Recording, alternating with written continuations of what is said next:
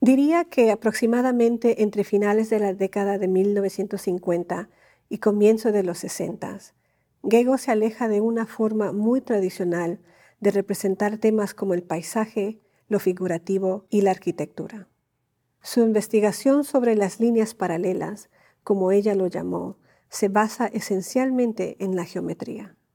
Básicamente, sus dibujos están hechos a través de líneas paralelas, mediante la repetición de líneas. Pero también, las figuras son trazadas mediante la ruptura de dichas líneas. Su obra es acerca del dominio de la geometría, pero también sobre permitirse liberarse de las limitaciones que ésta le impone. Gego comienza a utilizar materiales industriales que estaban disponibles en ese momento, ya que Venezuela estaba atravesando un proceso de modernización. Y es así como trabaja con aluminio, con bronce, con acero y con hierro.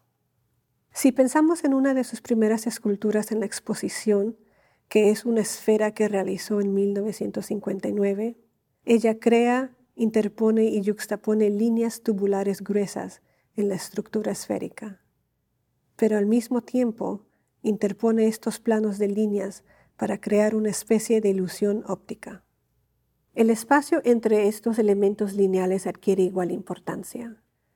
Se trata en realidad de un tipo de creación que genera una cualidad vibratil, un tipo de vibración que casi podemos absorber al pasar frente a la obra o al movernos a su alrededor. Lo que realmente descubre Gego a través del efecto de las líneas paralelas, dibujadas una encima de la otra, es que cuando nos movemos alrededor de las esculturas observamos los dibujos, estos parecen moverse.